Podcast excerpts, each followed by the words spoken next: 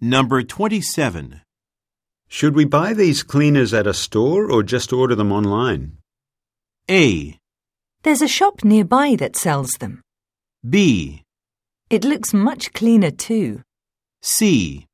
In the cabinet by the entrance.